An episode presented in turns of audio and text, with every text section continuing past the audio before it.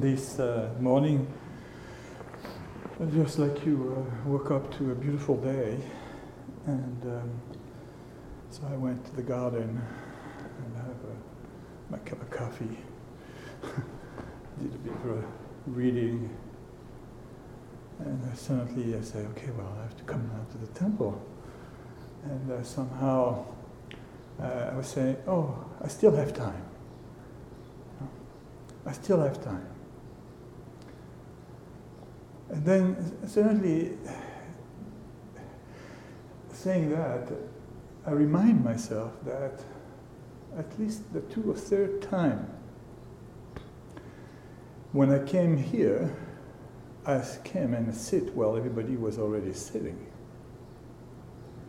And I thought to myself, what's going on? I said, you know, somehow I had created a pattern in which it was okay.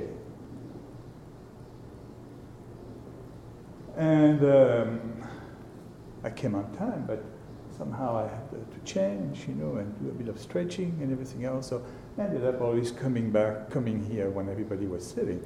And so, you know, creating maybe a bit of a disturbance, you know. I mean, a big guys like me walking this, the space somehow. You know, I'm not a little mouse. So I say, oh. And I kind of recognize how, us as human beings, we are so good at creating pattern in which certainly those patterns, as much as we create them, and it's okay, certainly the world we're living in is made out of our own pattern. We look the world as those patterns, you know, patterns that sometimes accommodate us. You know. So, and uh, in which, like when I come to the temple, uh, 10 o'clock, you know, uh, I'm trained to recognize that 10 o'clock is the schedule. And the schedule, and in the schedule, uh, there is great teaching. Uh, I heard my teacher once when we were traveling in South Korea. I was, I was walking behind him and he just let out this phrase and he said, The schedule is the Dharma.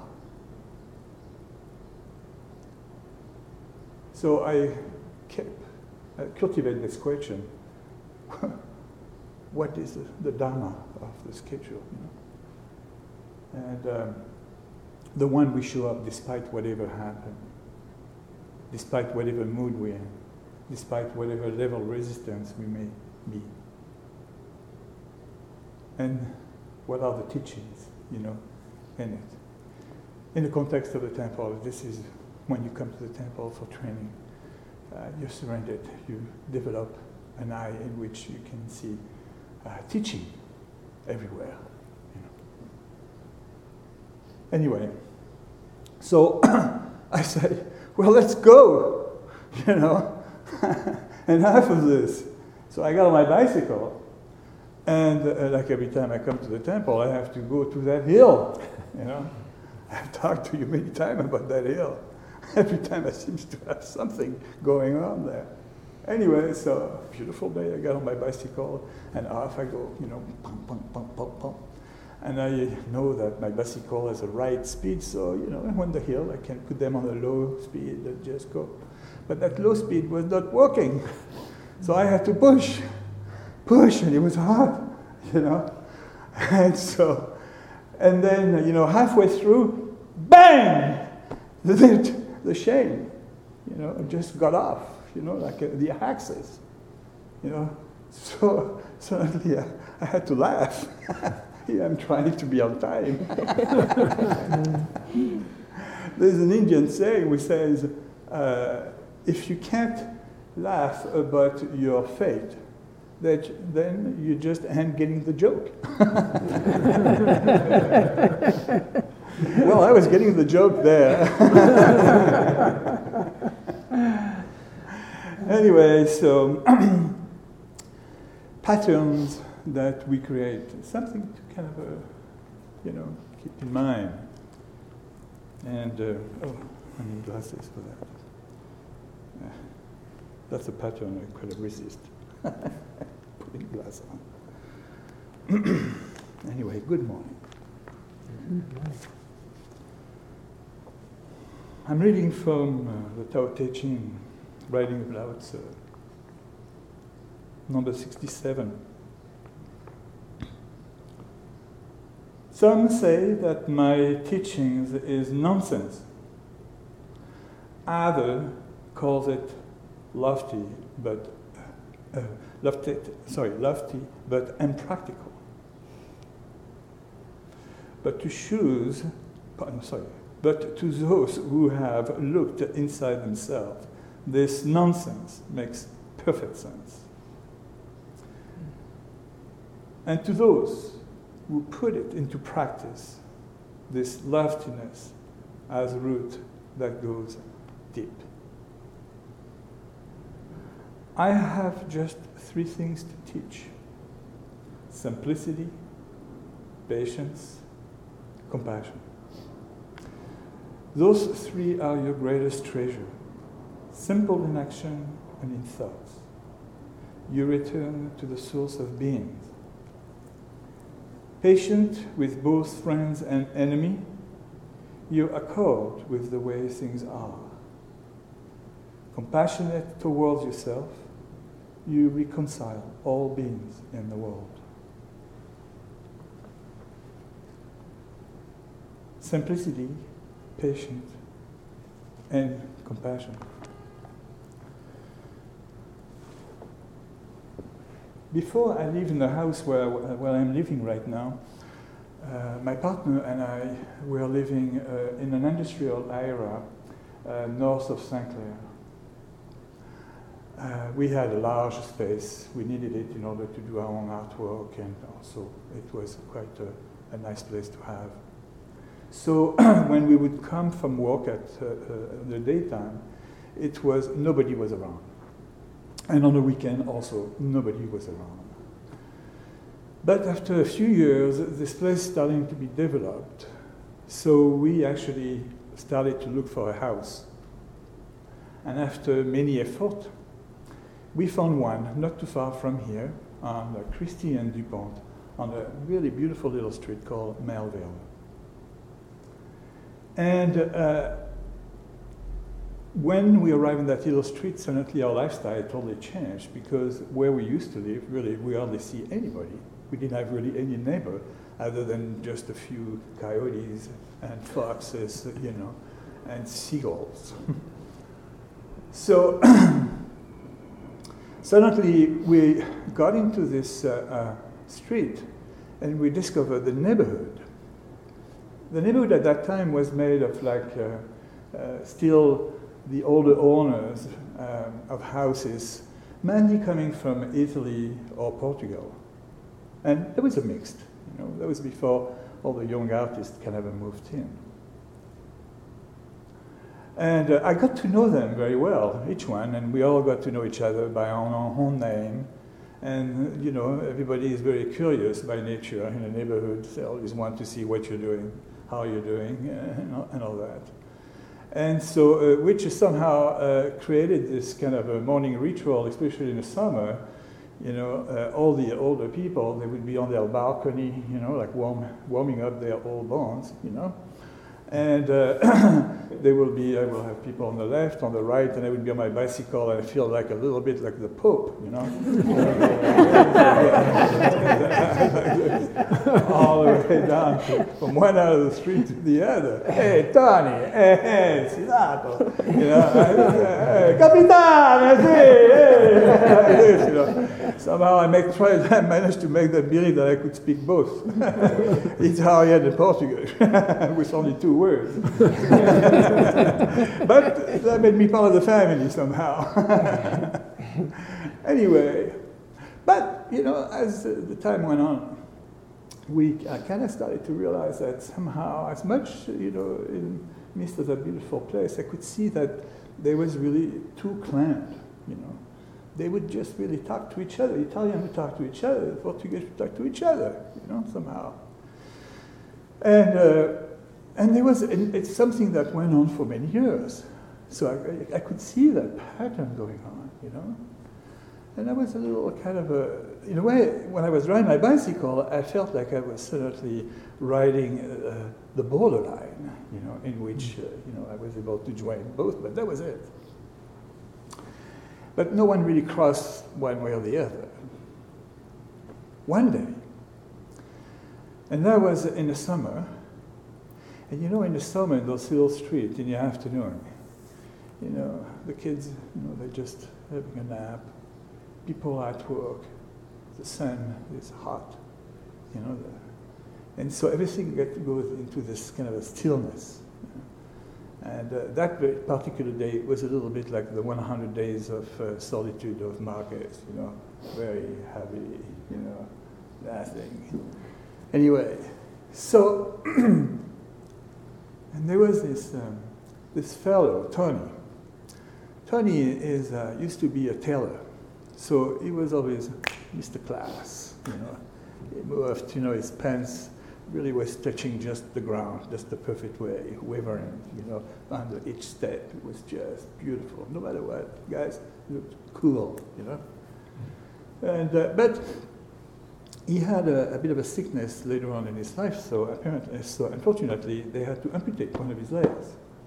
But it was quite amazing because he never lost his class. You know, he was just still very much the same. Actually, he got to have a little electric car, and I never saw, saw him smile so wide when taking these little cars and just like going through, you know, because suddenly his horizon was enlarging, you know.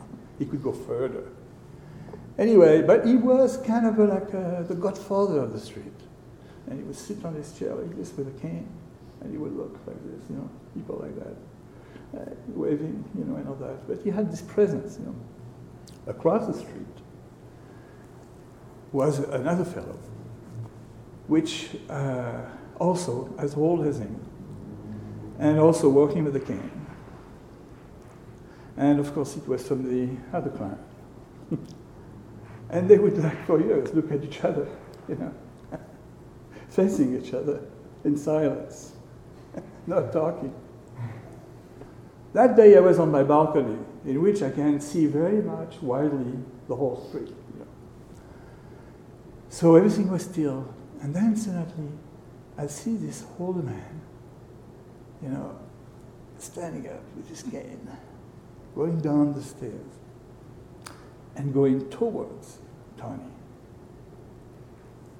And uh, in one hand, he had his cane, the other, he had a little pot with a single flower, you know.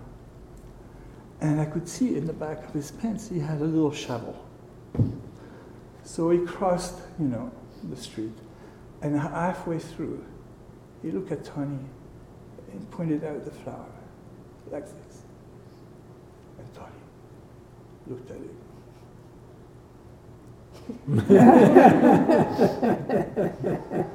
that was okay.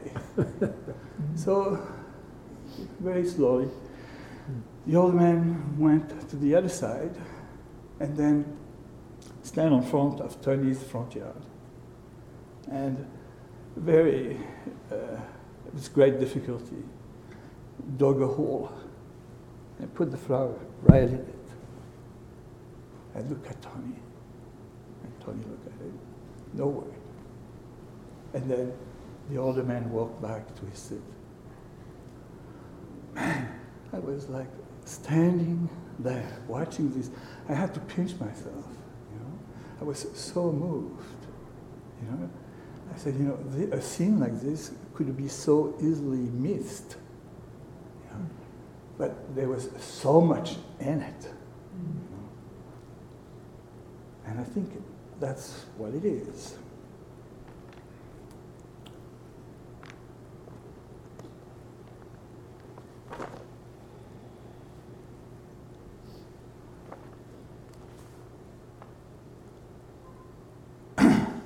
Simplicity, patience, compassion. Those are the, your greatest treasure. A story I wanted to share with you. This book is the Tao Te Ching, uh, Word of Lao Tzu. And I usually uh, read those uh, in my little group that I have. And uh, at home, we sit a couple of days a week. We meet at 6 a.m. and we do some sitting together for a couple of hours. Then uh, I usually do a bit of a reading. And uh, just a, a, few weeks ago, I uh, asked them, uh, I said, you know, uh, maybe uh, you should come up with something. You know, I'd like you to come up with a text, something that really moved you. You know, something like I tell them story, like I tell, just tell you. You know, the thing that we see every day. You know, the thing that moves you. So please bring something with you. And so uh, the week, a week later, so I ask, and I say, so uh, did anybody bring anything? And surely enough, uh, Peter had brought something, and someone else had brought something, you know. And then I asked Lucy, I said, Lucy, did you bring something? And she said, mm. she said, you know, I was going to bring something. Then I read it again. Eh, it's a little gory, you know. And I don't think it's appropriate. I said, why? I mean, I haven't made any rules, you know, just like something that moves you. And she said, okay. The week after, I say, so Lucy, what you got? and Lucy said, oh, I forgot it. I say, okay, make sure to bring it next time. Next time, Lucy, do you have it? She said, you know, I choose something else. And uh, uh, I decided to bring something else. And I said, oh, really? Well, uh, I don't want the something else. I want what you originally wanted to bring over. And I said, Well, I don't have it, but I can tell you about it. So she did.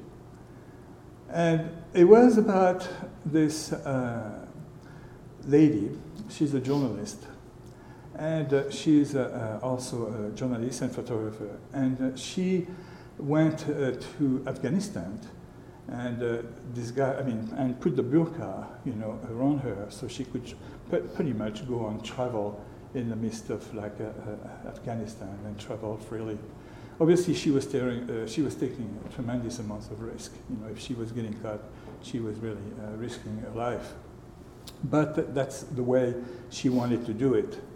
And so uh, she wrote a book in which she really kind of described in details uh, basically the landscape and all the various challenges people are really confronted under the Taliban rule, but also some of uh, uh, really event, like uh, at some point, she was actually in a market and a bomb exploded, you know, and she was describing you know, what went on, you know, and it was literally very kind of a, a graphic.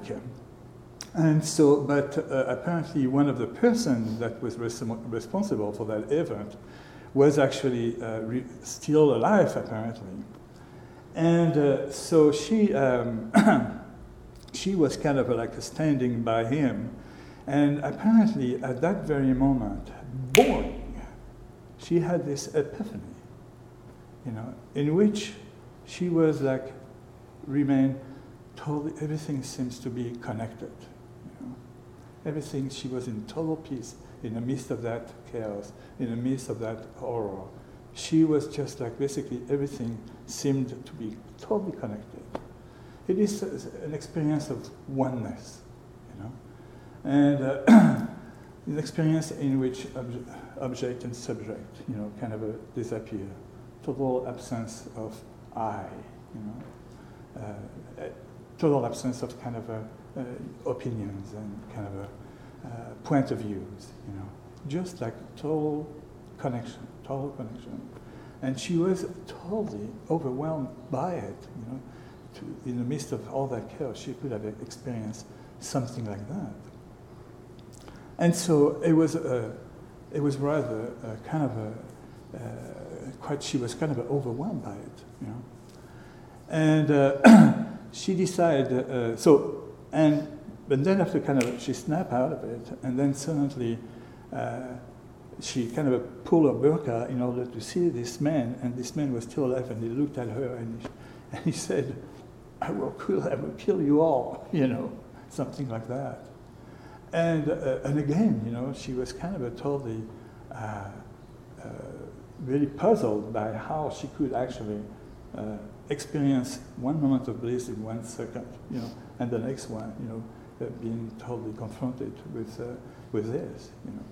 So how do you deal with that? Of course, we don't deal with those things on a daily basis, uh, thank God. But uh, Lucy's was very kind of a, somehow shaken by this reading and that experience, you know. And so she developed this kind of a strong uh, questioning, you know, how does one deal with that, you know, those strong emotions. So, uh, but um, it is, uh, uh, anyway, so that was definitely uh, something. And she, so we went on to discuss, but on the other hand, our practice is moment to moment, and uh, in which, you know, there is no escape. There is no really, uh, we just basically accept things as they are now in a way like uh, we just basically involve ourselves 100% uh, with them. Anyway, so, uh, uh, so anyway, that was the puzzle uh, for her, you know. And there was a, so excuse me, I just have a, to have a pause because I wanted to. Uh, but anyway, what was important is this moment of uh, deep awareness. You know, it's like a, the recognition, recognition uh, of a moment like this, the ability to actually experience a moment like this uh, available to us. You know, in, in each and every moment. You know. yeah.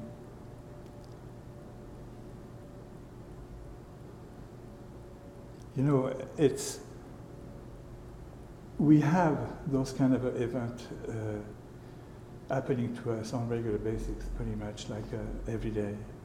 You know, like uh, in Zen stories, when the story, a Zen story is called, uh, often there's this punchline. You know, the story goes on, and then the punchline, and bang, you attain enlightenment. You know, just like that. But uh, on the other hand, we never really hear the next day. You know, the story of the next day is when he suddenly got angry about something, or just like got very jealous about something, or experienced fear. You know, those things happen. State of enlightenment, moments of the deep realization is not something we can cultivate. You know, uh, uh, basically forever. I mean, by that it's there. It's like I say, a moment of recognition that it is there, that it is available. You know. So yet, uh, when we practice, uh, our, as we go deeper into our practice, we really kind of open up for those type of uh, moment and recognition. Yet, the more we practice, the more frequent they become. You know, that's basically that's really all there is. You know, and anyway, so yeah, that's basically uh, what, what it is. So it's, uh, it's so simple. anyway, think uh, I'm going to leave it to there. And if, you, if there is any question, if anybody wants to share, please uh, do come forward. Ilcho, good to see you. sorry, Mucho, sorry. I'm losing my memory. Mucho is probably uh, one of uh, the most mature, I mean, the oldest student. Most, you go back a long way. Huh?